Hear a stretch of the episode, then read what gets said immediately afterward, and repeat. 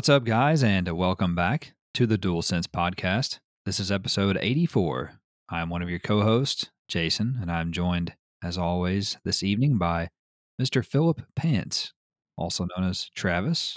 Travis, what's going on tonight? Not much today. Gran Turismo 7 made me fill up my pants. I get it now.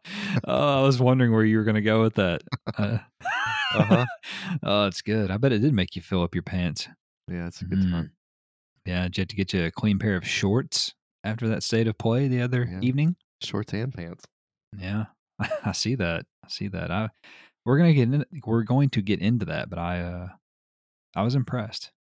Yeah, but uh, anyway, Travis, I um I did want to tell you that when I showed up to work this morning, it's a uh, snowy, icy morning here, and most places were closed, but not I. So anyway, I reported to work like a good boy, like a good lad, and uh, expected, you know, the building was locked, and I was gonna get there early and you know do a few things before expecting some people for an event and i showed up got to my office took my jacket off walked into the room that i was going to to do a few things and lo and behold there was a older gentleman in there and he had somehow made his way into the building startled me and he had been there for at least an hour probably two and he had everything four tables worth of shit 18th century fare set mm-hmm. up and he had, he was just having the time of his life.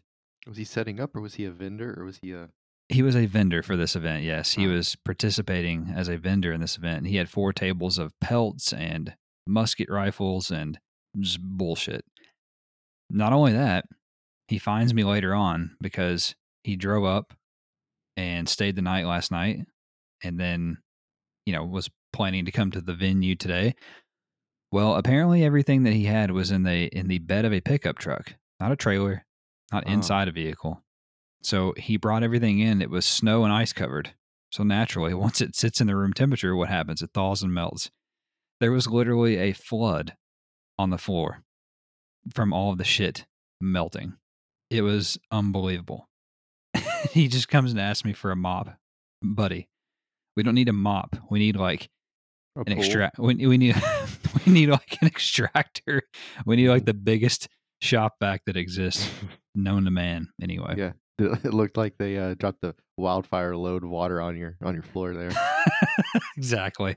Moral of the story is these boomers out here, man. My God, they they made it through Vietnam, but they can't fucking come to a, damn 18th century marketplace.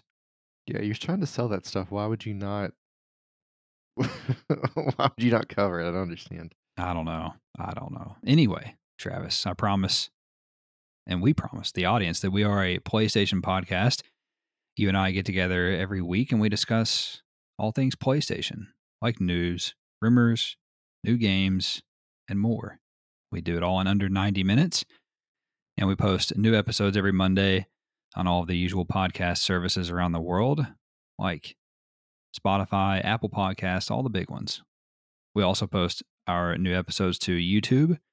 If you're interested in watching your podcast for some reason, we also post game streams and clips there as well. And uh, also find us on social media. If you want to talk with us, hit us up on Twitter at the DualSense Pod, as well as Instagram and Facebook. I share some virtual photography, some screenshots on the Instagram if that piques your interest.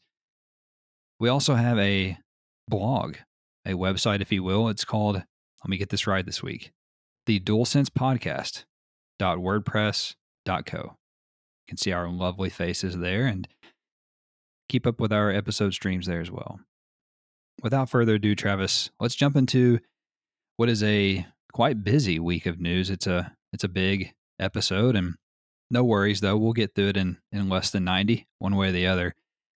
It's the beauty of the editing room. But uh, this first one, I'll admit, it's it's a big one. It's a lengthy one. It's a big, lengthy, girthy bastard. So you guys just relax for a minute and let me have some diarrhea of the ma- mouth and get this get this all out to you. But uh, just relax and take it in the sweet, sultry sounds. Here we go. Number one.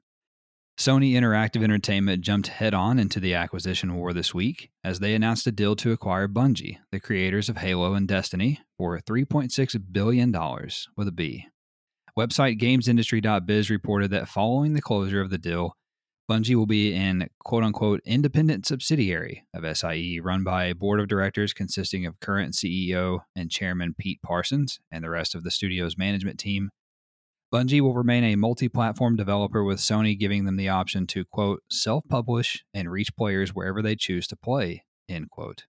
Sony is also earmarking 1.2 of the 3.6 billion dollars to implement a staff retention program that will pay bonuses to employees who remain at the studio for a set amount of time once the deal closes. In other words, Sony will be spending an average of about $1 million per employee to keep them at the company long term. Bungie is currently working on continued support for Destiny 2, expanding the Destiny IP into other mediums, and developing a brand new IP that is due out sometime in 2025. Both Sony and Bungie made it clear the deal is about more than games, as SIE president and CEO Jim Ryan stated, quote, This is an important step in our strategy to expand the reach of PlayStation to a much wider audience, end quote. While Bungie's Pete Parsons added, quote, both Bungie and SIE believe that game worlds are only the beginning of what our IP will become. Our original universes have immense potential, and with SIE support, we will propel Bungie into becoming a global multimedia entertainment company dedicated to delivering on our creative vision. End quote. To that end, Bungie hired Derek Sy this week, the former director of Riot Games' League of Legends animated shorts. This deal marks the second time Bungie has been acquired by a platform holder after Microsoft originally acquired the studio in June of 2000 to secure their landmark shooter Halo as an exclusive title for the original Xbox's 2001 launch. Bungie became independent once again in October of 2007 before signing a 10 year deal with Activision in 2010, which led to the creation of the Destiny franchise. The deal between Sony and Bungie seems to revolve around expanding the PlayStation brand and IP in new ways that permeate outside of the traditional console gaming space, according to Jim Ryan, who said, quote, We are starting to go multi platform. You've seen that. We have an aggressive roadmap with live services and the opportunity to work with and particularly learn from the brilliant and talented people from Bungie that is going to considerably accelerate the journey we find ourselves on. End quote. It seems clear that Sony is on the hunt for its own Fortnite, Call of Duty, or Grand Theft Auto, a sales and revenue behemoth in the live service space, as Ryan went on to say, quote, offering the opportunity to enjoy these experiences in a completely different way is something that we are very excited about. I can't go into details today, but we have a really amazing roadmap on how to do that. I would back us to do live service games ourselves, but when you have the potential to have a partner like Bungie who has been there, done it all before, learned the lessons, we think we can take something that would have taken a certain number of years and significantly decrease the time it will take to get it right. End quote. For context, Sony stated on their third quarter financial earnings call this week that they plan to release 10 live service games by March of 2026. And finally, to wrap things up here, Jim Ryan told GamesIndustry.biz that Sony has no plans to stop here, with further acquisitions on the horizon. As Ryan stated, quote, We should absolutely expect more. We are by no means done.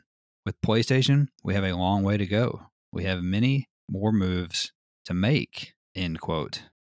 So, uh, what, what's your takeaway from any of this? You just start wherever you like. I know it's a lot, but uh, there's a lot to work through there. It's a it's a very big news item, a very big move. So, what do you think? Just to jump on the first thing that really pops out is, you know, Jim saying that we're going to make Bungie into a global multimedia entertainment company. That is a very big thing to say, Mm-hmm. and that's that might be some reaching there. I'm not sure that's even feasible. I mean, is a feasible goal for anybody? I'm not sure that that's realistic. So that's interesting. And there's a couple of levers to pull outside of that. Those seem like kind of that seems like the biggest thing to me. If that's the initial earmarked goal, then you can kind of see where those levers would be. Mm-hmm. So it's definitely about about more than games. So we've seen Sony make Uncharted movie, um, Last of Us TV series. So I think it's fair to presume there'll be some sort of Bungie TV show coming out of this, especially since they hired the guy from League of Legends, this Derek guy. So there'll definitely be something, whether it's animated, uh, actor done, if it's a movie or a TV series or whatever. Mhm. Hell, it might be comic books, might be all three. I don't know. So that's definitely a thing they're going to do with Bungie, and that's kind of the way you expand that into a global multimedia platform. Um, Sony definitely wants to do that. So as far as Sony being on the hunt for its own sort of Fortnite thing, that makes sense. Um, I'm interested to see what exactly happens with this. So the the good thing about Bungie is they've been owned before, like you said, they were owned by Microsoft. They've been owned by Activision, so they're used to being owned by some other platform, and they're allowed to keep their own directive vision with their board of directors and their current president. So basically, what Sony's doing is saying, do whatever you want, go wherever you want. Uh, we'll have some ideas we can throw in. We we want a live service. We want this. We want that.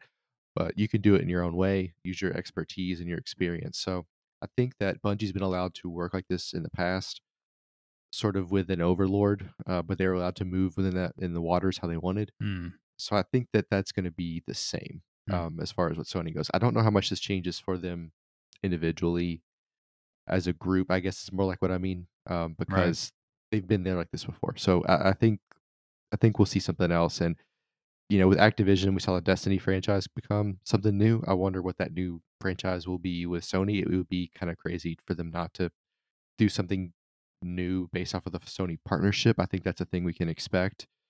But yeah, I mean, again, there's a lot going on there. There's a lot of stuff getting done, but the speed that this happened after Microsoft made their acquisition, hmm you know, there's no way this acquisition of Bungie comes together that quickly. Like, like they've been working on this for a while. They must have Oh yeah. Known what Microsoft was doing for a while. Um, I think this is a, a clear response to that.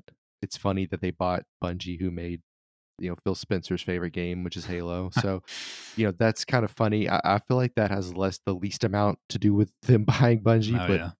I would say it definitely has at least a percent because it's just kind of funny. Right. But the overall, the big thing to me, what this says is, you know, Bungie's going to be a, a sort of a bargaining chip, another lever they can pull to make sure that certain games are cross-platform from Microsoft. As in Call of Duty.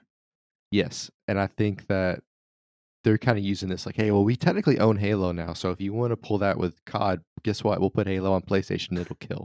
so that's fine. So I think that they're doing that. They're kind of hedging their bets because we were all kind of like, well, what's a you know, PlayStation needs an FPS that's their own if if they might lose COD. Well, now they bought Bungie, so they could say it's Halo. So I think there's some some fire there that maybe Sony had done their research. They had their P's and Q's. It's kind of like, you know, like we always talk about how athletic directors have a list of coaches they can they can call if one of their coaches leaves, Mhm. you know, whatever. We'll call this basketball coach, whatever, whatever. I think that Sony and Microsoft both, they must have these lists of studios or other platforms they can buy or whatever, other leaders in other industries even. Um, that they're like, hey, you know, if, if X, Y, or Z happens, this is what we'll do. These is, these are our top five. So I think Right. you know, PlayStation kind of got wind of what's going on with Call of Duty. They knew they needed an FPS. Who has the best FPS we can buy? Bungie.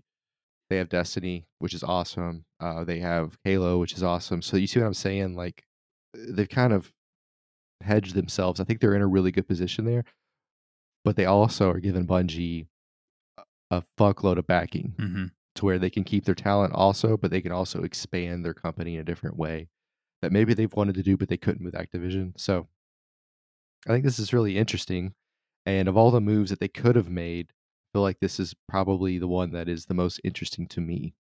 Well, so first off, in fairness, although Bungie created Halo, they no longer own the the IP itself. Microsoft does own Halo, so Well, they can make one called Balo. they could they could they could call it Halo for PlayStation, but yeah. So Microsoft does own Halo. However, uh, Bungie obviously owns uh, all of Destiny. So I have a lot to say about this. I guess I'll start with the fact that at first, when this first was announced, I was like, I didn't know. Well, I was like, oh, cool. Okay, so now, you know, Destiny, their future game that's coming out, that's all exclusive to PlayStation. You know, that's that's PlayStation's mo. That was naturally my thought. Then you read the the news stories about how they're going to remain multi-platform. They're not going to make Bungie, you know, take games off of anywhere or keep games from coming to any platform. And you're like, okay, that's interesting. That's very new for Sony. You know, this which really just started with MLB the Show last year, but we as we know their hand was forced to bring MLB to Xbox by Major League Baseball itself, or they risked losing that license is our hypothesis on that. So that's a little bit of a different story in terms of why the show is on Xbox versus you know allowing Destiny and Bungie games to continue to come to Xbox. So that was first of all a big shift for Sony. Then you're like, okay, so it's not exclusive. It's coming to wherever Bungie wants to put it on. Okay, well, their next game, that's that one's exclusive. No, then they say we're going to let put games reach players wherever they want to. Okay, so what are we doing? you know, because this isn't PlayStation, not the one we know. The funny thing is, I almost texted you that night and we're like, hey, let's do a, like a 30 minute like emergency, you know, bonus episode on this because this is big. But I'm glad we didn't because as the week went on, people who were obviously smarter than me started writing stories about this and it brought in brought it into perspective in the in terms of yes, Sony spent a fuck ton of money on Bungie, but this obviously appears about this appears to be about having that revenue stream because you know we've talked before about how Call of Duty is the microtransactions are such a big part of PlayStation's revenue, you know, and add-ons in general, as we're going to talk about here in just a moment. So there was probably a fear that they got wind of. Like you said, this deal has been in the works for a while, five or six months. There's probably been a little bit of a fear or a desire to have something, a cash cow of their Mhm. own in Bungie that they can say, yeah, we own 100% of that. It's going to still come everywhere. But that's cool because guess what? Now we get all of the revenue for that. You know, Mhm. ins- you know, instead of, uh, you know, we get the 70% cut, even though Xbox is going to take their 30 every time they sell a copy on Xbox. We're going to, we're going to get the other 70. So Right. it's, you know, it's that. That's the biggest takeaway for me is that they had this, they're going to have this massive revenue stream now that they can tap into. They're going to have that, they're going to keep that going with the future game in 2025. Secondarily, it's become pretty clear that, and, and I wish I could, I wish I could find some more insight on how this works, like how Sony PlayStation Studios work with each other because they've been talking Mhm. a lot this week about how Bungie's going to work with PlayStation Studios. Bungie's going to help us make these live service games. They're going to help us produce these live service games, do it the right way, yada, yada, yada. Well, what does that look like? You know, because it's hard to imagine Bungie being in, I think they're in Seattle or, well, I think they're in Washington, whatever. It's hard to imagine, you know, Insomniac, who's in North Carolina, you know, go, calling up Bungie and be like, "Hey, we're gonna make whatever live service game. Like, tell us how to do it." Or I, like I don't. I just want to know how that works. Like, I'm not saying it's. I'm Mhm. not saying it can't happen and it do, it won't happen. I just don't know how that works, and I want to know. So they've made it clear that that is a big component of it. I don't think that's out of the realm of possibility, and the reason why is because I think Bungie has like over 800 employees. So Right. they, as far as I know, that's now the biggest first party studio that PlayStation has um, of 800, maybe 900 employees. So that's huge. So Mhm. they can dedicate a team of 100 people, which is a massive team. Right. It's a you know, they could dedicate 100 people to be, you know, some type of team that helps other studios with live service titles. You know, it's possible. So anyway, kind of rambling, but I guess to your point also that about their becoming a multimedia company, you know, doing TV or whatever, I think that's a no-brainer. I think that's a foregone conclusion. You know, Destiny, the games are have a ton of lore, a lot Mhm. of world building, whatnot. I Mhm. think that's it's it's set up to be like a Netflix animated series or something like that. yeah, it's got more lore than The Last of Us Oh, or Uncharted. ab- like way more. absolutely. So Like I mean, to be honest with you though, you could make a you could make an animated series about like the fucking books in Skyrim. exactly, yeah, you really could, yeah. and so it's just like that because there's all this lore and Destiny. You could have a t- you could have multiple TV shows. You could have a TV show. You could have a book series. You could have you could have a you know a trilogy of movies. Like what you could do all kinds of shit. It's so much more. So that's clearly the direction that they're wanting to go at some point with that. We already see the seeds of that. We have a Twisted Metal show coming. We've got the Uncharted movie. We've got the Last of Us show coming. So those Mhm. things are al- are aligned between Bungie and Sony. Uh, that does make sense. I'm trying to see if there's anything else here that I that I want to say. I guess really just to kind of wrap things up here because I feel like I'm rambling. There's just so much to talk about, but the last couple things here. First of all, big piece of news is that Sony is planning to release 10 live service games in the next four years. Mm-hmm. Seems like a That's lot. a lot. So we know about the Last of Us factions that Naughty Dog is making. That's clearly going to be Mhm. a live service game. We know about the Mhm. free to play Twisted Metal game. that's coming next year. Mhm. That's two. Um, trying to think of any others. There's speculation that Guerrilla is making possibly another SOCOM game, maybe a Killzone game because they have a, they have a whole other game in development um, with the guy who did Rainbow Six Siege directing that. So Mhm. that seems like a third one. There's there's seven more, seven more in four like in four years. One of them Bungie's making. We know that. True, yeah. That well, that's fair. Yeah, one of those. So that's the fourth one. So there's six more. Like, Mhm. I'm gonna assume there's one for Marvels. yeah, that's actually a pretty good bet. Okay, so let's say there's a Marvel one on the on the way somewhere from Insomniac, most likely. Although they seem tied up. I don't know. Well, so then the other ones, I think the three other second party studios that they're working with, um, Deviation, I think they've said they're working on an online game. Um, I can't remember all of these. Deviation. There's another one that's the lady who used to work on Assassin's Creed. I don't remember hers. Uh, Haven. I think Haven is working on a game that's some type of live service open world thing. So that that Uh, that might be six. abandoned. oh wow! You know what? Hideo Kojima, he could be. They, they could already be bought. Maybe he's working on a live service game. Who knows? Um, there's one other one I just thought about. Oh, Sony London Studio. That's a first party studio. We know for sure. They've said multiple times they're working on an online PS5 game. So there's another one. So it's crazy. That's a lot in four years. Secondarily to that, that's really new for Sony because you know their big thing is single player, like third person action games, like Ghost of Tsushima, Right. The Last of Us, you know, Horizon. That's their thing, right? Single player games. So now they're obviously branching into this other thing with multiplayer games, and they've said that it's because they see that there's this massive year over year growth in add on content, microtransactions, software sales. So it is what it is. And then finally, the very last thing I want to say is Sony's not done. Jim Ryan says they're going to make more acquisitions. Sounds like going to be relatively soon within the year. I don't know if you have any theories on that. I have one theory that I think is hmm fairly obvious. I think that's Kojima Productions. I mean, it's I- right I think this is a, yeah, I think Bungie is a roadmap. I've talked about it on this show before.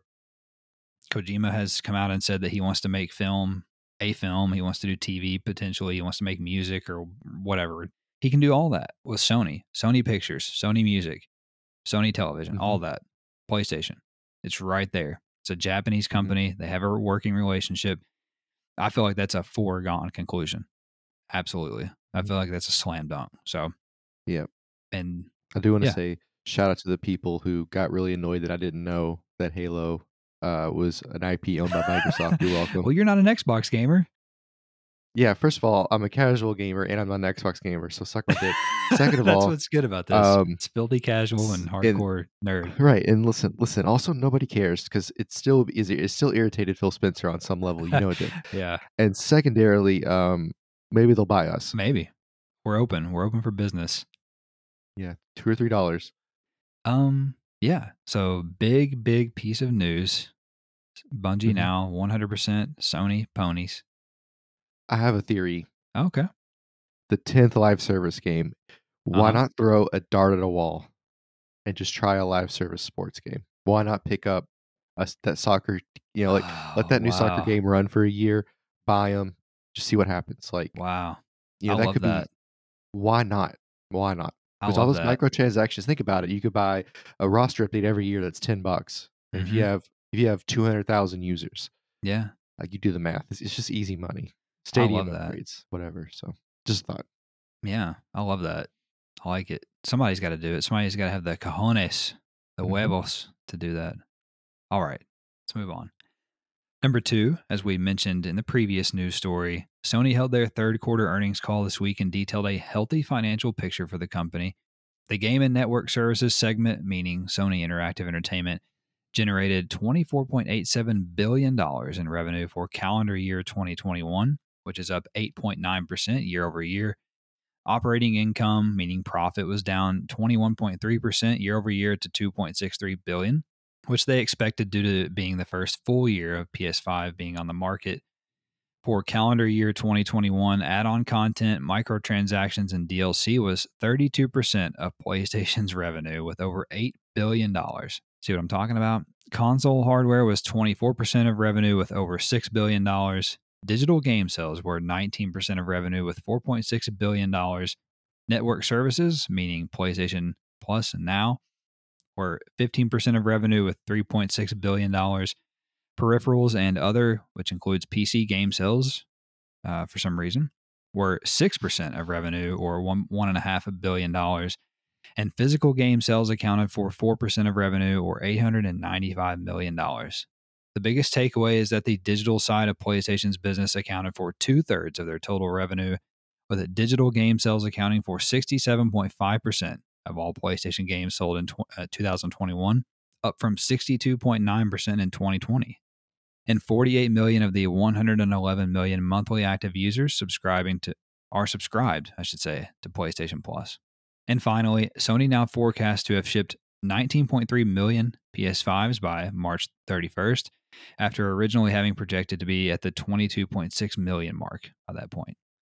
The system has been severely supply constrained, obviously, but has still managed to sell thir- um, excuse me, 17.3 million units, which is lagging behind the PS4's 20.2 million units sold in the same time frame. Any takeaways? Yeah, there's a lot of huge numbers there, uh, but there's some interesting ones. Um, Mhm. The first, I'll start at the bottom. Like, I still think by the end of the PS5's life, it will have outsold the PS4. I feel like either the supplies will catch up, or it'll just keep trickling out in such a way that people will just keep buying it steadily. So Yeah. I think I think we'll still break that record by the end of the life. Yeah, I agree. you can really see with the physical game sales coming down, you can really see where Sony has pushed the marketing on the digital side and having Yeah. the digital console. You can really, we're really starting to see the effect of that with only 4% of the revenue. That's really interesting to me. But Mhm. aside from that, if you look at what are the two things that Sony has talked about kind of upping recently, it is the peripherals, right? It is PC game sales and it's the rumored change of the network service of PS Plus and PS Now. Mhm. And those two things are are aside from hard copy sales are the two lowest that we see on this list at six and fifteen percent. So Mm, it's a good we know with with the push into PC, that number is going to go up with with some exclusives coming Right. there, especially now that we're starting to see them fall. And I think PSVR two will count as a peripheral, so that will fall right into that number. Obviously, that will shoot up whenever that decides to come out. And if they do restructure, you know, our services to a three tiered structure, you think that revenue number will go up. So we might be looking at well, even more revenue next year, especially if the PSVR two comes out. If the PSVR two comes out, well, hundred percent, a lot more revenue. But you know, it will be interesting to see kind of what this new network service, whatever they want to call it, the Spartan service, uh, Mhm. Does in 12 months you know will it will it account for the same type of of money or will people you know you know how people are like they could keep the lowest tier at the same price it's at now and then make the next two tiers more expensive and people will be like oh we're getting a deal and they'll buy it even though they never bought it before so i think Yeah. that's something that you could see some sort of reverse psychology there happening but yeah it's interesting that the most interesting thing to me is you know two of the three lowest revenue points are where we're seeing a lot of noise for playstation this year that, that's interesting Yeah, I that is a good point. I hadn't didn't notice that, hadn't considered that, but that is that is a very good point. Um, we also can expect a boost in the peripheral sales next year, thanks to PSVR two presumably launching in the holiday of this year. Um, that'll be a big boost. And then, as you mentioned, restructuring PlayStation Now and Plus into whatever they're going to do. One of the big things is that 67.5% of all PlayStation games sold uh, in 2021. Or I'm sorry, we're yeah, we're digital. That is crazy. That's crazy. and uh, as I mentioned earlier, the biggest chunk of PlayStation's revenue is add-on content, DLC, add-on packs, microtransactions, cosmetics. Every time somebody buys one, 32%. They made $8 billion in revenue on that. 8 billion of their 25 almost. That's nuts. So again, that just goes to the point that we were talking about earlier about why they're getting to the live service, why they want to take that all of that Bungie revenue, why they want to have 10 live service games out by March 2026. If if that's your cash cow, you keep milking it, right? It makes ten, it makes makes sense makes sense. Um, and then, like you said, I also think that eventually PS5 will catch up to PS4.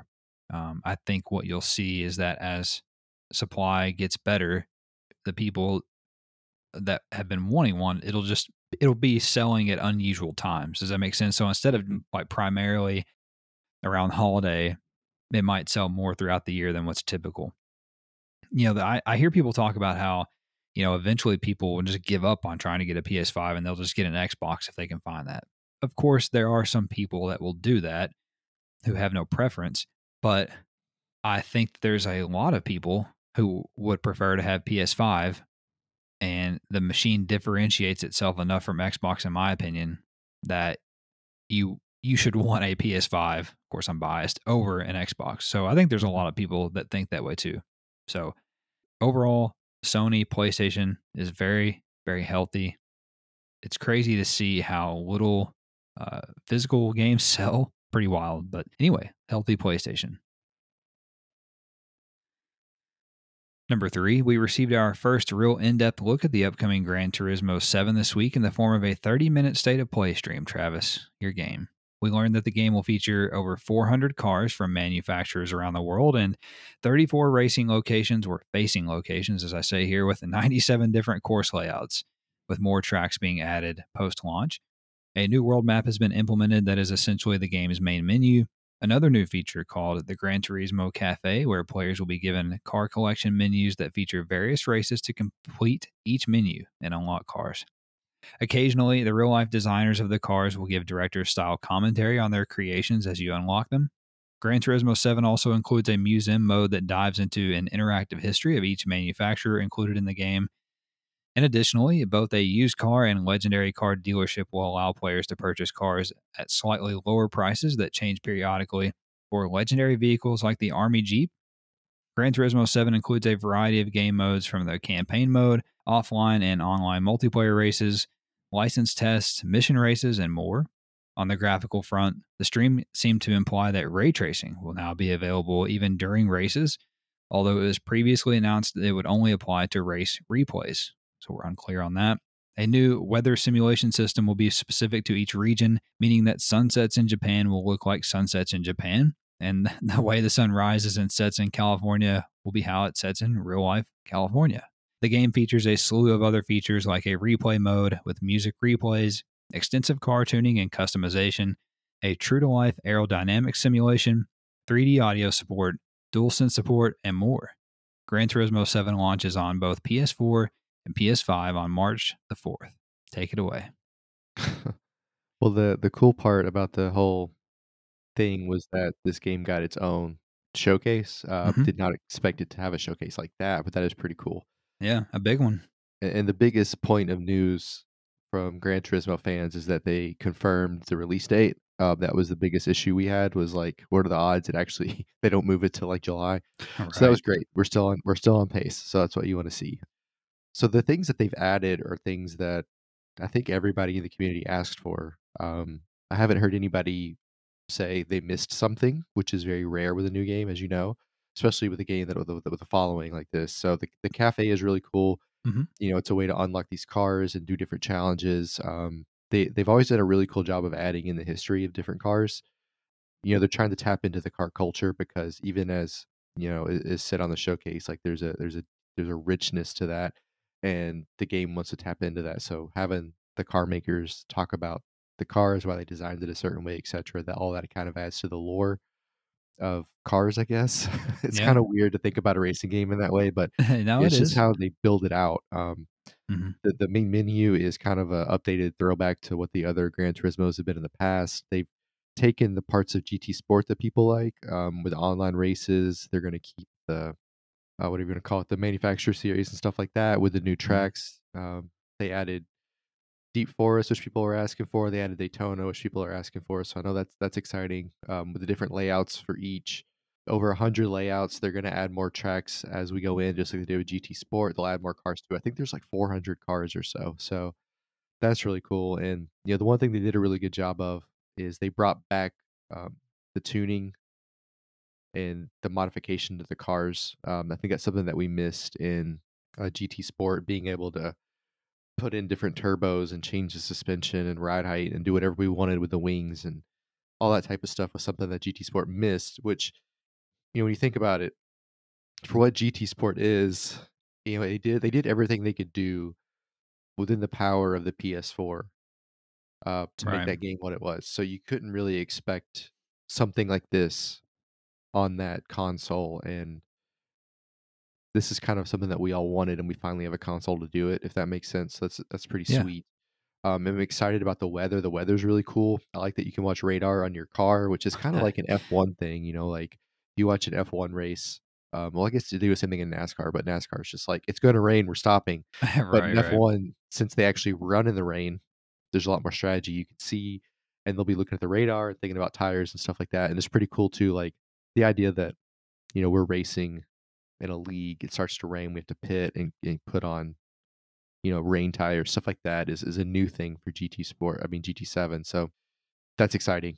The actual aerodynamics i'm interested to see because one of the pet peeves with gt sport was that the uh the draft was too strong you would just get pulled in the slipstream so i wonder if that's going to be more realistic now especially like you know being behind different cars creates a different envelope of air for you to drive in. If they're too wide then all of a sudden you have two lanes you can move in but you can get more turbulence. So it, it does seem like that they've taken all that into consideration. So it seems to be completely in depth and fleshed out and thought out like every other game that, that Polyphony makes, every other GT GT game they make is like this. It's like the attention to detail with the cars and the tracks has always been there. And then now we're getting to see kind of like the top end, the pinnacle of that, which seems like we're moving towards it being the pinnacle of the series. We kind of hope that, but like, I don't know how you can watch that state of play and not think it's going to be just a complete world beater.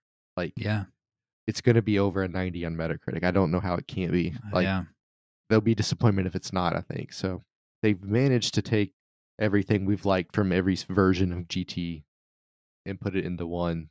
You know, what's the thing I think people think about the most when they think about Gran Turismo is the realism of the cars, the way the cars drive, all that's still there.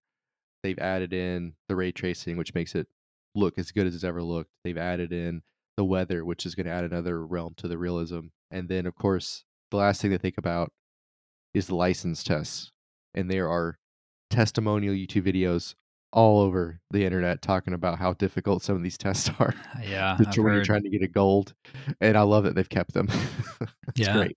It's great. So that- again, that's all part of the fun of the game. Is the licenses are so hard, but now we can also do online stuff. And I think the cafe thing is interesting. I think that the cafe thing will give give maybe some more casual people something to do because you're not, you know, online and with the licenses, you're asking people to be precise and and maybe do stuff at a skill level they can't.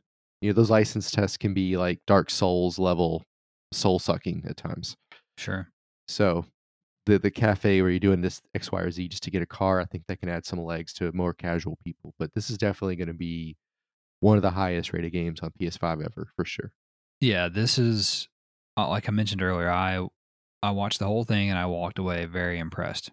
I I texted you and told you that I'm I'm considering possibly getting it, but my concern is that I enjoy more arcade racers and I don't know, you know, I don't know what's there for me. Like it looks beautiful. I'm sure it feels good on the controller, which I know is blasphemy. That's for you. That's sacrilege. but long story short, I've, I'm extremely impressed. I think it's going to be, at least for now, the best looking PS5 game, is what it seems like. The weather system is insane. That that blew me away. And then if they can get if they can figure out a way to have ray tracing in the races while it's running 4K 60, that will be incredible. Wild. Yeah, that'll be incredible. I don't I don't think there's a game that can run 4K 60 with ray tracing right now, but I could be wrong. But um, like native 4K anyway. I don't I don't know about that. Um, that'll be insane.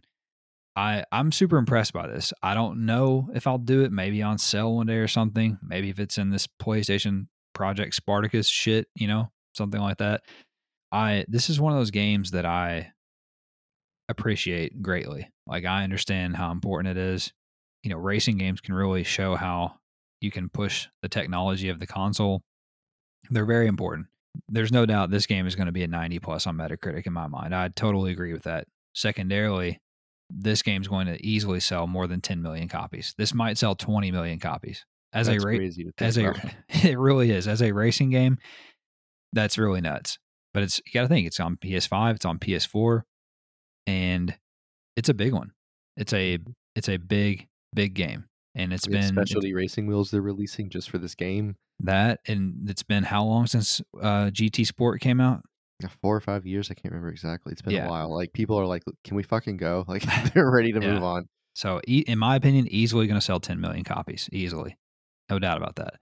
You know, racing games and especially Gran Turismo is not for everyone. It's kind of, you know, it's kind of blah for a lot of people, but there's no doubt you can't undersell how important it is and how uh, of a franchise it is to PlayStation in general. Also, that's all that I have to say. But I do want to say that I, I stand by the fact that I think we're the only PlayStation podcast on the internet who has anybody on the show that n- understands Gran Turismo and plays it. So I think that's I think that's something we have going for us. And uh, so if you want to know more about Gran Turismo, you should stay tuned because Travis will be talking about it quite a bit. I'm certain after it launches, and he's a he's a sim racer and everything. You got the rig. You're a big fucking racing nerd. So By the way, in that video, there's a guy drifting, and like, oh yeah, dude, if you could fucking drift like that, like you just you all the credit in the world. I've I don't know how you do it, but it is amazing to watch. yeah. Uh, last thing before we move on here, you guys better just buckle up for the PSVR two mode that's going to be out uh, this holiday alongside PSVR 2. Just telling you. Number four, PlayStation announced MLB The Show 22 this week, featuring cover athlete and Los Angeles Angels, st- almost in Lakers, Angel star Shohei Otani. Following the expansion of the game onto Xbox platforms last year, this year's entry in the series will also be released on a new platform, the Nintendo Switch. The game will feature full cross platform play and cross progression, and collector's editions will include dual entitlement of both the PS4 and PS5 versions of the game. Players who purchase the standard edition on PS4 will be required to pay a $10 upgrade to the PS5 of the version of the game when they're ready. MLB The Show 2022 will launch on April 5th amidst a collective bargaining dispute that is threatening the real life season, Travis, and will again this year come to Xbox Game Pass on day one, while PlayStation players will pay full price and they will happily pay full price, I'm sure. right, clearly. Yeah. Any thoughts? Yeah, I mean, again, this will be a top 10 game all year, like it always is, regardless of Yeah. if it's the exact same game. Mm-hmm. No, I think the biggest news here is that it's moving to Switch and that it, it's cross progression, so you could play on your PS5 yeah. and then you know take your take your Switch on a trip and pick right up where you left off. So I think that's really Mhm. cool. That's an interesting point. I think that the Switch will definitely make it sell more. I think this might be a good thing for the game overall. I mean, because being on Game Pass, it seems like you'd lose some revenue there, but basically having it on Switch, you think maybe you could pick some more of that up. So, Yeah. um, anyway, yeah, I mean, another year for them. I'm sure it'll be another strong showing. Otani's a good pick for the cover athlete. He's Mm. kind of the ambassador MLB needs, and he can he can do literally everything. He can pitch, he can hit. Um, Yeah, he's a very unique player. hmm So, um, and he said before he's here to do whatever he can to push the popularity of the game. So, being a cover athlete is definitely a part of that. So, yeah, Yeah. it'll be another top 10 game all year. Nothing mind blowing here. Yeah, another hugely important game to PlayStation. The only baseball game on the market exclusive, um, not exclusive anymore, but exclusively made by PlayStation is what I'm trying to say. They have the IP or, or the license. I can tell you, and my gut tells me they did not want to release this game on Nintendo Switch. I think that was another thing that the MLB is making them do, and they probably negotiated to to to delay that for a year um, to get their bearings straight. You know, as far as bringing it to another console last year, and they probably told them they would do it do it for Switch this year. So um, I don't think they wanted to do that. Again, very important for them to keep this license, and in order to do that, they had to make some concessions. But now, like we've been talking about, everything every time it's sold on Switch, they'll get probably seventy percent of it of that revenue. So um, yeah, I, I don't play the show per se. Randomly, I'll play it. I appreciate it. I'm not a baseball guy. I understand it's a very good game, very well done uh, modes. You know, a very good game. That's all I can say about it. I'm not going to play it. So, anyway, April 5th, it'll be out. Number five, Bloomberg reported that the United States Federal Trade Commission will conduct an antitrust review of Microsoft's acquisition of Activision Blizzard. The outlet also noted that the Justice Department typically reviews these types of acquisitions, with the FTC being quote unquote more aggressive when they choose to step in and handle the review process.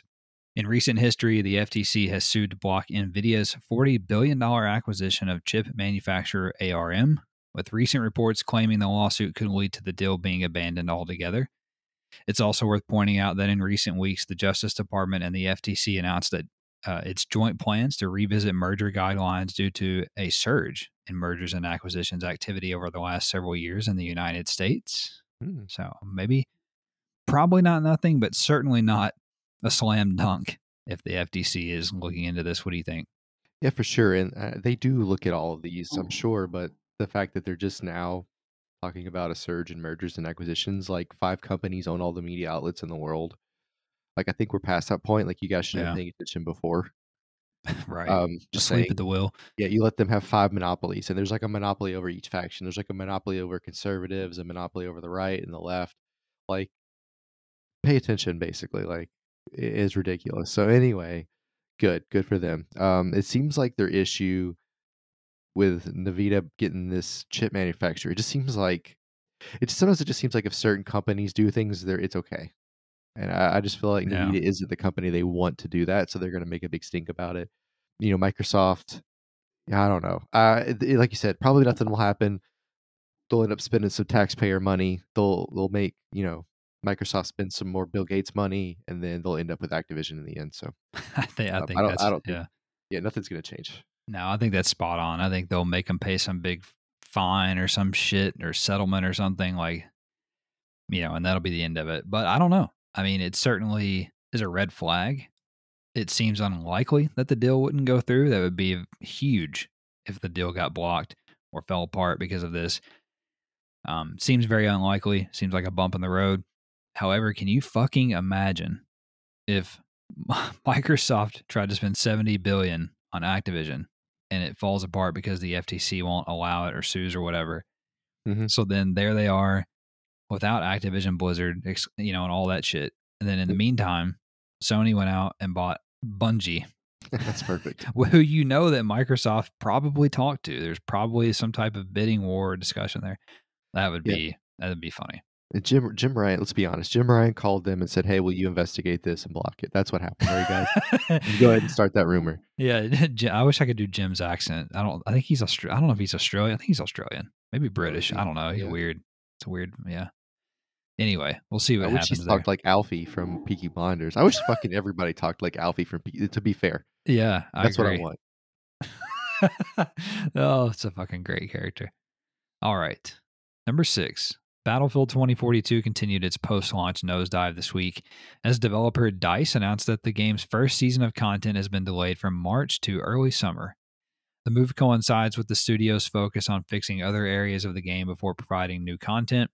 In a post on Twitter, DICE stated, quote, Today we are starting, or I'm sorry, stating our team's commitment to bring the game up to the highest standards that we all hold for the franchise.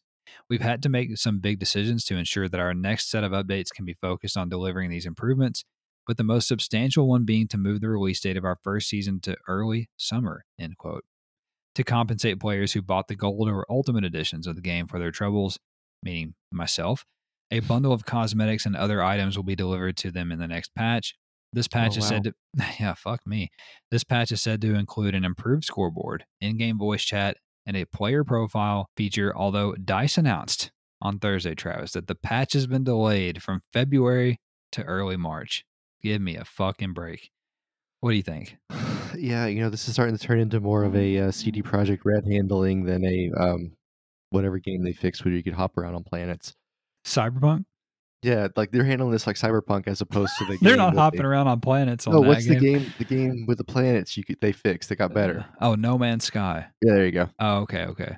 Yeah, see, you we as a as a Battlefield fan, we want them to be No Man's Sky. Like when Yeah. you have a shitty release, just be No Man's Sky, please. But no, they're being CD CD Projekt Red, which is irritating. It's just yeah, it- this whole thing is annoying. yeah. It's it's I- a I mess. saw, I saw somebody let you know on Twitter that they told you so about about you know pre-ordering this game. Yeah, they did say that. He's a he's a little bitch ass too. So Fuck you.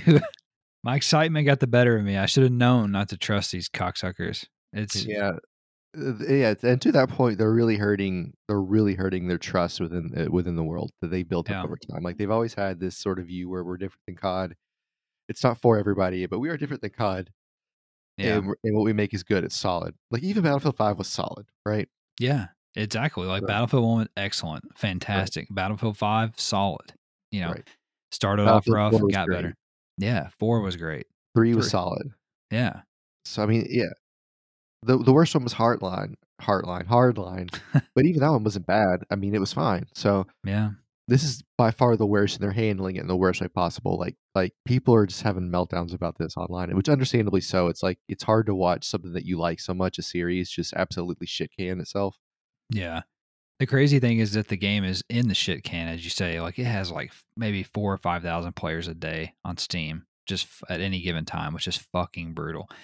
but like you said, we live in a we live in a time now. We live in a society where these games can fix themselves and then they can just explode back to popularity. No Man's Sky, Cyberpunk, people are getting excited about that again because the next gen patch is coming around, all that stuff. So it can be done.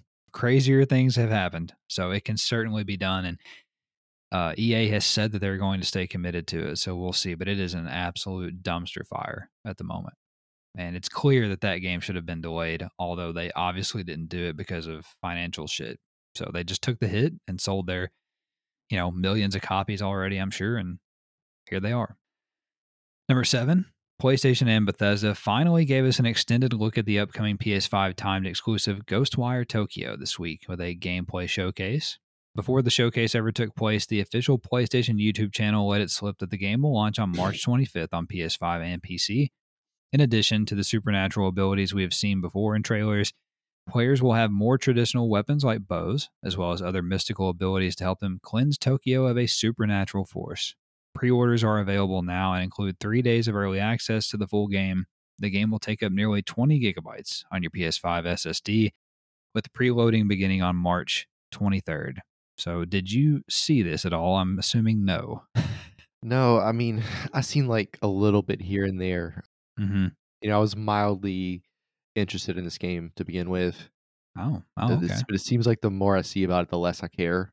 Oh, It just, I don't know what it is about it. It just doesn't feel all the way there, if that makes sense. And I, I don't really know what to put that on. I don't, I don't know if it's, it's not a graphic thing. It just seems like mechanically it's weird. Like I I don't know exactly. But the more I watch of it, the the the less interested I am.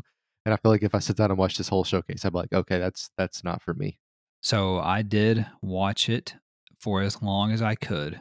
I could not turn it off fast enough. It is one of the most boring looking games I've ever seen in my life. Not to mention, it looks just like absolute nonsense. Like Yeah, I don't know what's nonsense. It's nonsense. It looks like nonsense. I understand it's a Japanese game from a Japanese studio. They're trying, you know, whatever. It's in Tokyo. I get it. I understand the Japanese effect of games. Okay. Yeah, but like Corollas I are understand. Japanese, and I understand those. Yeah, yeah, I understand. It's there's a, a level of nonsense to Japanese games. I get it. Uh, even even Kojima's games, there's nonsense. It's just who they are. But that was so awful to try and sit and watch. Terrible. The combat looks so boring. It looks awful. I don't. I don't think graphically it looks very good. Of course, it's a YouTube stream, so it's compressed and everything. So that might not be fair the story i don't have no i have no idea what's going on in the story people disappear and then you're by yourself it looks like i don't know it's like it's it looks like tokyo silent it looks like silent hill tokyo but less scary is what i took away from it so More I supernatural shit. That's weird. i don't know yeah I, it's whatever man i it's to me honestly the the bethesda exclusive games that we've gotten deathloop go uh, ghostwire tokyo i feel like there's another one there's those two for sure they're not that good i'm sorry that's not i I'm know weird. i know that's not a popular opinion about deathloop but they're mediocre or well we don't know about ghostwire yet deathloop mediocre Yeah, they kind of Ghostwire. lost me when they were talking about all these supernatural abilities, and they're like, "But you have traditional weapons like bows." It's like if I have to kill somebody with supernatural, why do I need to bow and arrow them? Like, I, Yeah. like, I don't, I don't get it. exactly Unless it's a mystical bow and arrow, then I'll, I'll buy that. yeah i I'm yeah, I'm not sold on this game. I I think the fact that it comes out in two months basically, and we're just now seeing gameplay of it, and uh, I don't know. I, I'm not gonna get it. All right, number eight, Travis. We have a bunch of news nuggets here as well. Feel free to jump in wherever you see fit here. First nugget website gamesindustry.biz reported that Sniper Elite Series developer Rebellion has received an eight figure funding package that will enable the UK based studio to open a new headquarters twice its current size and expand its satellite studios in Didcot, Mhm. Deco, Dico. No idea how to say that or where Oh. it's at. Hope you're ready for graphically perfect replications of body parts exploding. that would be awesome. Uh, that sounds fantastic. Next nugget the Alice in Wonderland video game series is being adapted into a television series that will be written by Solid Snake voice actor David Hayter. I don't, I would have never in a million years have bet that those words would be written together. what is happening? US based publisher Limited Run Games announced they will open a brick and mortar store in Cary, North Carolina sometime in April to do what? to sell their limited run games. Okay. Game Awards Game of the Year winner It Takes Two will be adapted for film and television with Sonic film writers Pat Casey and Josh Miller writing the adaptations. And also, they announced that they crossed 5 million total, total sales for the game this week. Website Video Games Chronicle reported that Rockstar announced Grand Theft Auto 5 will release on PS5 on March 15th, featuring graphics modes for up to 4K resolution and up to 60 frames per second, as well as HDR, ray tracing, faster loading times, 3D audio, and other upgrades. Rockstar also casually confirmed that development of Grand Theft Auto 6 is quote unquote well underway. Yeah, aren't you excited? I am. I know this is a big news story. I probably could have made it a full blown nugget, but they literally just like threw it in a blurb, you know, in the blog post. So Yeah. I mean, and we pretty much knew that it was being developed, so it kind of took a little the little bit of the piss out of it for me. You know what I'm saying? We knew this is a foregone conclusion. Yeah. Well, they said well underway, which makes you feel like they're well underway, as opposed to like, hey, we just started development. Like it feels like, Sure. yeah, yeah, we have like a whole well underway. To me means like we have a fleshed out story, and we're Right. starting to build out the rest of the world and the, and the NPCs and stuff. So, I am excited to see if if the online rumor is true that every building is is iterable. Oh yeah, I forgot about that one. I, we'll this, see. I doubt it. Yeah, me too. This feels like a 2024 game to me. 6 Mhm. years between Red Dead and and that. That sounds about right. Next nugget: Insider account. uh, I'm sorry, Insider account NGT. That's the person's name. Has claimed that Quantic Dream's in development game based on the PS4 Dark Sorcerer tech demo is codenamed Dreamland and is allegedly a cross-gen title. The same leaker also claims that the studio's Star Wars Eclipse game is inspired by The Last of Us with a similar mix of story and gameplay. And other rumors claim that the game will be open world and will include some form of multiplayer, meaning the Star Wars title. Also, a native PS5 version of Cyberpunk 2077 has appeared in the PSN database, according to PlayStation Game Size, which means a release is imminent, probably in March, would be my guess. Industry personality Geoff Keighley stated on Twitter this week that he has heard from there are several more acquisitions in the final stages of negotiations. So, like Phil or like Jim said, they're not done yet. They're they're gonna buy Microsoft. Microsoft is going to buy Sony, and we can always go fuck ourselves and not have anything cool anymore. Also, actor Danny Trejo will appear in the upcoming skateboarding title OlliOlli World as a mm-hmm. side quest giving NPC because, of course, he will. He's in everything else. Is- yeah, he's also the bass player in Metallica. he is. Uh, Oh, wow. Yes, isn't that guy's name Danny Trujillo? Oh, yeah, you might be right. Something like that. But he looks like him, kind of. It's his, it's his long lost cousin. right. Hey, there's a video online. So, uh, uh, unrelated to video games, the original Metallica bassist died in a uh, bus crash in the 80s. Oh, cocaine's a hell of a drug. Yeah, so like he basically flew out of the, the, the truck and it landed on him, Christ. the tour bus. Yeah, stay hot. He's So pancake. he's dead. And then they bring in this guy named Jason to play bass. And there's a video of him playing bass on stage. And Lars is like standing behind him and walks over to him and is like, I mean, he's just like giving it hell. And he's like, like all like all bass players do in metal. He's just giving it hell. And he's like, Yeah. uh, play higher on it. So he starts playing higher on it. He's like, yeah. And then he gets behind him and starts making faces. And then he walks off. And it's like, that's why Jason didn't last in the band. It's like none of them like the way he played, and he's on stage just being an asshole. Anyway, God. All right. Next nugget here. Next nugget. The titles and logos for five new The Dark Pictures anthology games from developer Supermassive Games leaked this week, and they are The Craven Man, Directive 8020, O Death, Winterfold, and Intercession. Interesting names. Oh, one more thing. This is totally out of left field. I forgot to mention this when we were talking about PlayStation's uh, fis- fiscal year shit, uh, quarterly shit. I did a poll on Twitter. Mm-hmm. This is really going back. I did a poll on Twitter this week about if Project Spartacus had a top tier. It had a PlayStation Plus, PlayStation Now, backwards compatibility with older consoles, and an expanded PlayStation Plus collection where you got day one, you got PlayStation Studios titles day one, twenty dollars a month.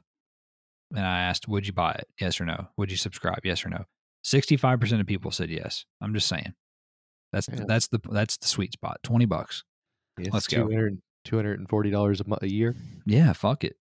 Sorry, back on track here. Next nugget Discord support for PlayStation Network features began rolling out this week, Travis. You should now be able to link your PSN account to your Discord account, which will allow you to share what you're playing on the Discord app. Oh boy. The the part I'm excited about is you know there's people that use Discord for work, Ah. and there's people that use it for games, and there's there's a really thin line there between yeah, hitting the wrong thing. But yeah, that's a great point. Never thought about that. Sony partner Epic Games has filed a trademark for the quote unquote Epic Games Megaverse and has partnered with Spire Animation Studios to build metaverse experiences. So here we go with that.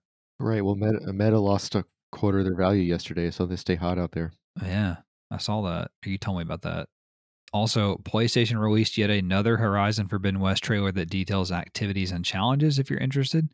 hmm A group of developers who previously worked on games such as Journey and What Remains of Edith Finch have formed a new fully remote studio called Gardens.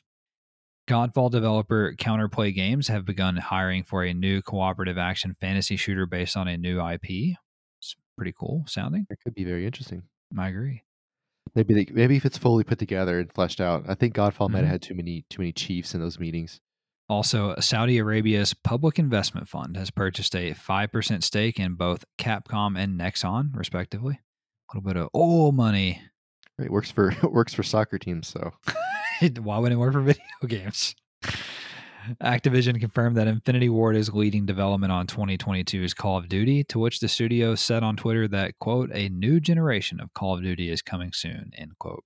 Dude, this game, I have a, I have a wild theory about this. I think this game is going to come out in like the fucking dead heat of summer. I like June, July, August. I, th- I don't think they're going to wait till October or November. because they I- don't like the one they have right now. I don't think, yeah, they don't like well what's going on, and they've been working on this one for three years or whatever to uh, almost. I feel like they're going to try to get this thing out. That'd be kind of fun. That'd be interesting. Also, website Push Square reported that CD Projekt Red is set to release a new single-player Gwent game from the Witcher franchise this year, according to IGN. A physical edition of martial arts brawler Sifu has been revealed. It will launch on May 3rd and come with various extras. Gran Turismo 7 will require an online connection on PS4 and PS5 in order to prevent cheating. I could have put that in the main story, but sorry about that. King of Fighters 15 will take up 68 gigabytes on your PS5 when it launches, and that is without the day one patch. How? Well, what, I don't understand. That's unbelievable. Bloomberg's Jason Schreier reported that Suicide Squad Killed the Justice League has been delayed to 2023, according to his sources. That that will make eight years since Rocksteady has made a game. Uh, the Yeah. last game, it will be eight years between games, which is insane. That's a lot riding on one game to keep your studio alive, in my opinion. And then secondarily, it also makes sense because they have that Gotham Knights game coming out this year. I don't think you want to release two like Batman universe games in the same year. So, also, detective game Paradise Killer is coming to PS5 as a trophy list has gone live on trophy tracking website Exophase. Naughty Dog co president Neil Druckmann confirmed on Twitter that the developer is working on three new game projects, just as we suspected. So we know one is Factions multiplayer, one is allegedly the Last of Us remake of the original game, and the third is hopefully a brand new IP, but we'll see. The official PlayStation VR 2 website was discovered this week, and players can sign up now for emails about pre order availability. Yours Oh, truly. Did you sign up? Yours truly is signed up. Yes. What's gonna be like? I'm afraid it's gonna be like the other PlayStation emails where like I get half of them. yeah, absolutely. that they are fucked. Website PlayStation Lifestyle reported a new rumor from leaker account NGT, the same guy we just mentioned, that claims Hogwarts Legacy will release sometime in September. And elsewhere later in the week, an official art book for the game was announced to release on September the 6th. So it could be adding up. It's all coming together. Twitter user Oops Leaks sounds like a diaper, whose recent rumors have been corroborated by insiders, claims that Kojima Productions is working on a smaller PSVR 2 project, telling you guys, which they Mhm. received dev kits for back in November. Abandon. That's I'm, that that too. The shit's co- uh, the, yeah that that too. I'm still not I'm still not dead on that. Ah, okay.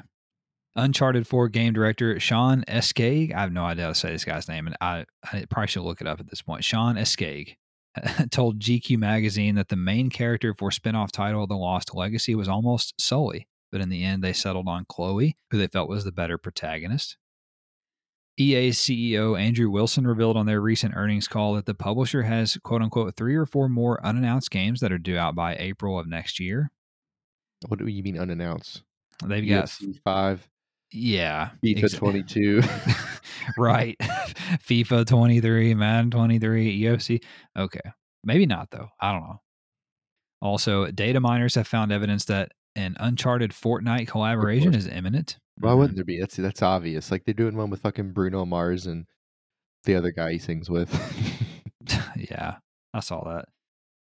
Website PlayStation Universe reported that the following games received update patches this week Rust, Battlefield 2042, Black Desert Online, Kena Bridge of Spirits, Everwinter, Fortnite, Assassin's Creed Valhalla, WRC 10, The Dark Pictures House of Ashes, House of Ashes, Dauntless, and Madden NFL 22. So if you've been waiting on something to be fixed, go check it out. Tiny Tina's Wonderlands has gone gold ahead of its release on March 25th. Seems a little early. Genshin Impact developer MiHoYo, MiHoYo announced that update 2.5 will launch on February 16th. Apex Legends developer Respawn Entertainment stated during a recent media event that news on the planned PS5 version of the game was coming quote unquote very, very soon. Developer Midgar Studio released a new gameplay showcase for its RPG Edge of Eternity ahead of its PS4 and PS5 release next week. Website Gematsu reported that Shadow Warrior 3 from developer Flying Wild Hog will, will release on March 1st on PS4. Always makes me chuckle. Cooperative Kaiju beat 'em up game, Dawn of Monsters, will launch on PS4 and PS5 sometime in March. Oddworld Stranger's Wrath HD is coming to PS4 on February 11th. Delivery exploration adventure game at Mika and the Witch's Mountain was announced for PS4 and PS5. It will launch sometime this year. Action adventure game Koa and the Five Pirates of Mara was announced for PS4 and PS5. It will also launch sometime this year. Yacht Club Games, the creators of Shovel Knight, announced 8 bit action adventure game Mina the Hollower for PS4 and PS5. A Kickstarter campaign is live now. Shoot 'em up game Layer Section and Galactic Attack S Tribute has been rated for PS4 by the Taiwanese Game Rating Board. There they are again. Survival horror RPG Chernobylite will get its native PS5 version on April 21st, with PS4 owners getting a free upgrade. The PS4 and PS5 versions of Yurukill, the Calumniation games, I'm so tired of talking about this, have been delayed from their June 7th release date in North America and June 10th in Europe to July 5th in North America and July 8th in the Europe.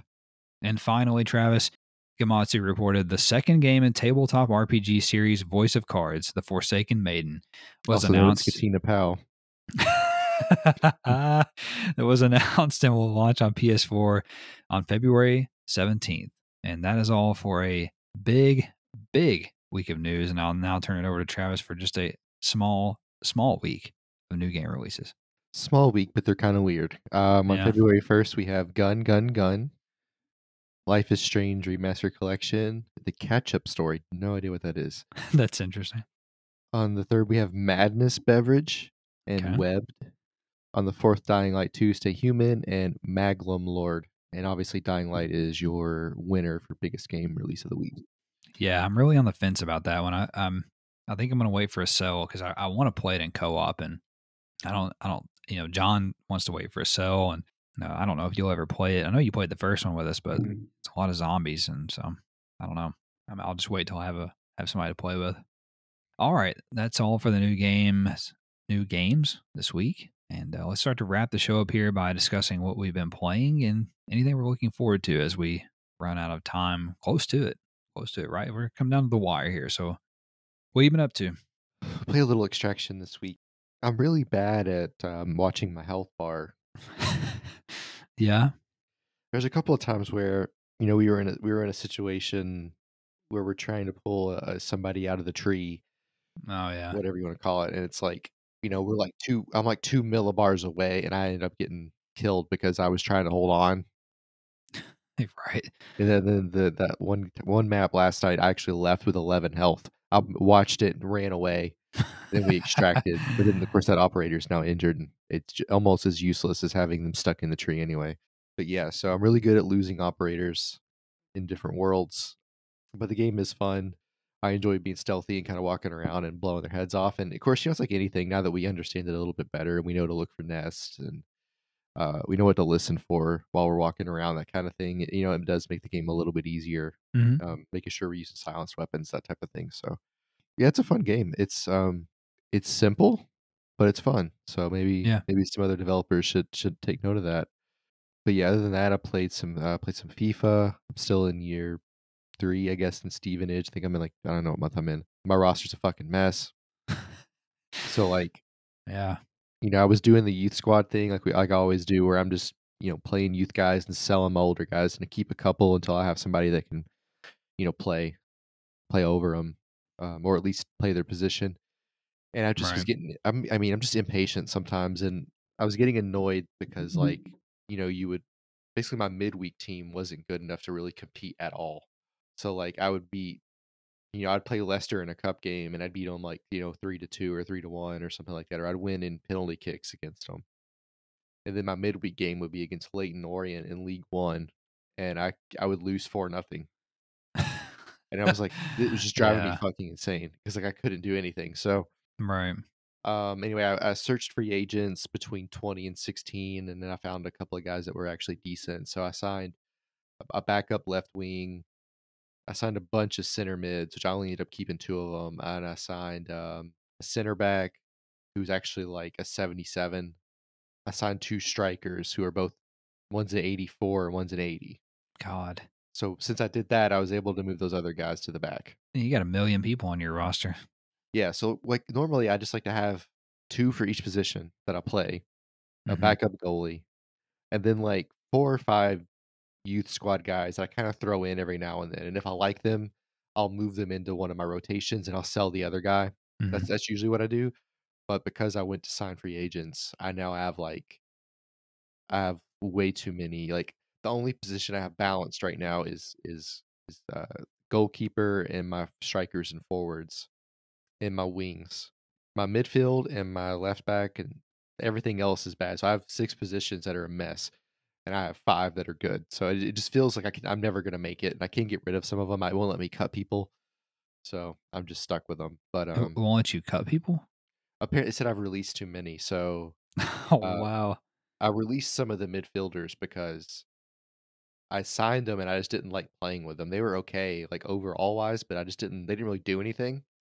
So I was like, I'll, I'll just get rid of them. So I just got rid of them, and then apparently you can only release like three or four guys before the game tells you no. That's nuts. I did not know that. Yeah, so I did. I did sell. I've sold like three guys. So hopefully when we get to January, it'll wipe those out, and I'll have a better version of where I am. And I've been loaning guys out too to try to like. They're still on my squad up screen, but like when I go to build out my actual team team sheet, they're not there. That makes it easier to use. So we're getting there. Um, you know, and the problem with signing these guys that are free agents is you don't know what their potential is. So Yeah. They might like one one midfielder was like a 73 when I scouted him, and he was huge. He's like six foot four.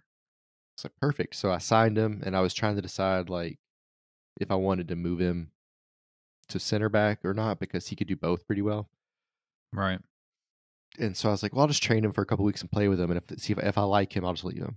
So like literally two weeks later, it was like completed training, So that meant he was a, that his peak was 73. I'm, so now I'm stuck with this guy who's 73. so anyway, Great. whatever. So that that is a pitfall with it, but um, you know, my two strikers I signed that is not a pitfall, and they have both gotten better already. So yeah, so basically my whole front line and my wings, they're like Premier League level. They're all my two wings are both 75s, but they're like plus four, so they're basically an 80. And then I have an 80 and 85, 84 striker, but they're both plus four and plus five, so they're 84 and 89 actually. Hmm. So like all of that is like top tier. Like I'm good to go. I can score, but I can't really defend. And it now it's to the point that like my backup team, my midweek roster team sheet is actually more realistic. So like Yeah. it's more competitive to play with them.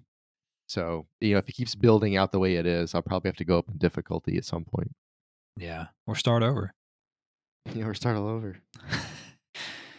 well, I also played the FIFA this week. I am, I think I, I don't remember last week if I was in League One yet or not, but I am now in League One. I got promoted in League One in England. Uh, doing good. I'm fourth in the table currently. I'm in September, so it's early days. I haven't made a terrible amount of moves. I have signed a few people, free agents, um, pretty much just for support roles. I did sign a a Danish lad from FC Copenhagen or There you go. Copenhagen, as they say. His name is uh, something Christiansen. Christian, I don't know. He's uh, he's fun so far. So anyway, enjoying that still with my Bradford City career. And then, like you mentioned, we also played Rainbow Six Extraction some, which is a game that I really enjoy. Like you said, it's nothing terribly complicated, but it's well done and it's not broken and there's nothing messed up about it and straightforward. And I think there's something to be said for that. And there's still some challenge to it. It's not like it's easy. It's it's Yeah, gotta- I mean, you have to be smart. You have to think Yeah. about it. yeah, I mean, we've only been playing on the very first difficulty. so, Exactly. That's what I was thinking about too yesterday. I was like, fuck me. Yeah. half of my operators are injured. we're, on, we're on easy. I know. I hope that me and you can play with Jacob one night because I think we, uh, I think it'd be fun to play, you know, with a full squad. So I really like that game. I'm I'm a fan of it. Um, I enjoy in a weird way doing the studies, which are like these little in-game challenges. So I'm trying to like 100% all of those. It's a little, little neat little meta game for me to focus on, and I like the different operators and the different equipment that they have and abilities. Um, it's fun.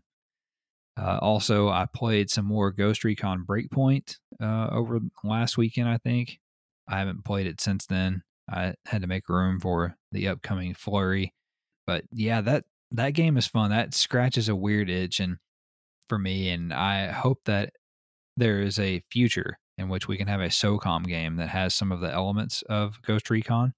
Time will tell, but hopefully. And then the last thing I played, I played a little bit more Destruction All Stars this week. I'll stand by that it is a much better game than when it launched. The problem is I I I couldn't keep playing it because it was literally taking me like two, two and a half minutes to get into a match because there's so few people playing it, unless I just don't know what I'm doing, which is possible. But I'm not gonna sit there for two and a half minutes every time to play a five minute, you know, round of blowing cars up. So but it's a lot better. I will say that it's a lot better for what it's worth.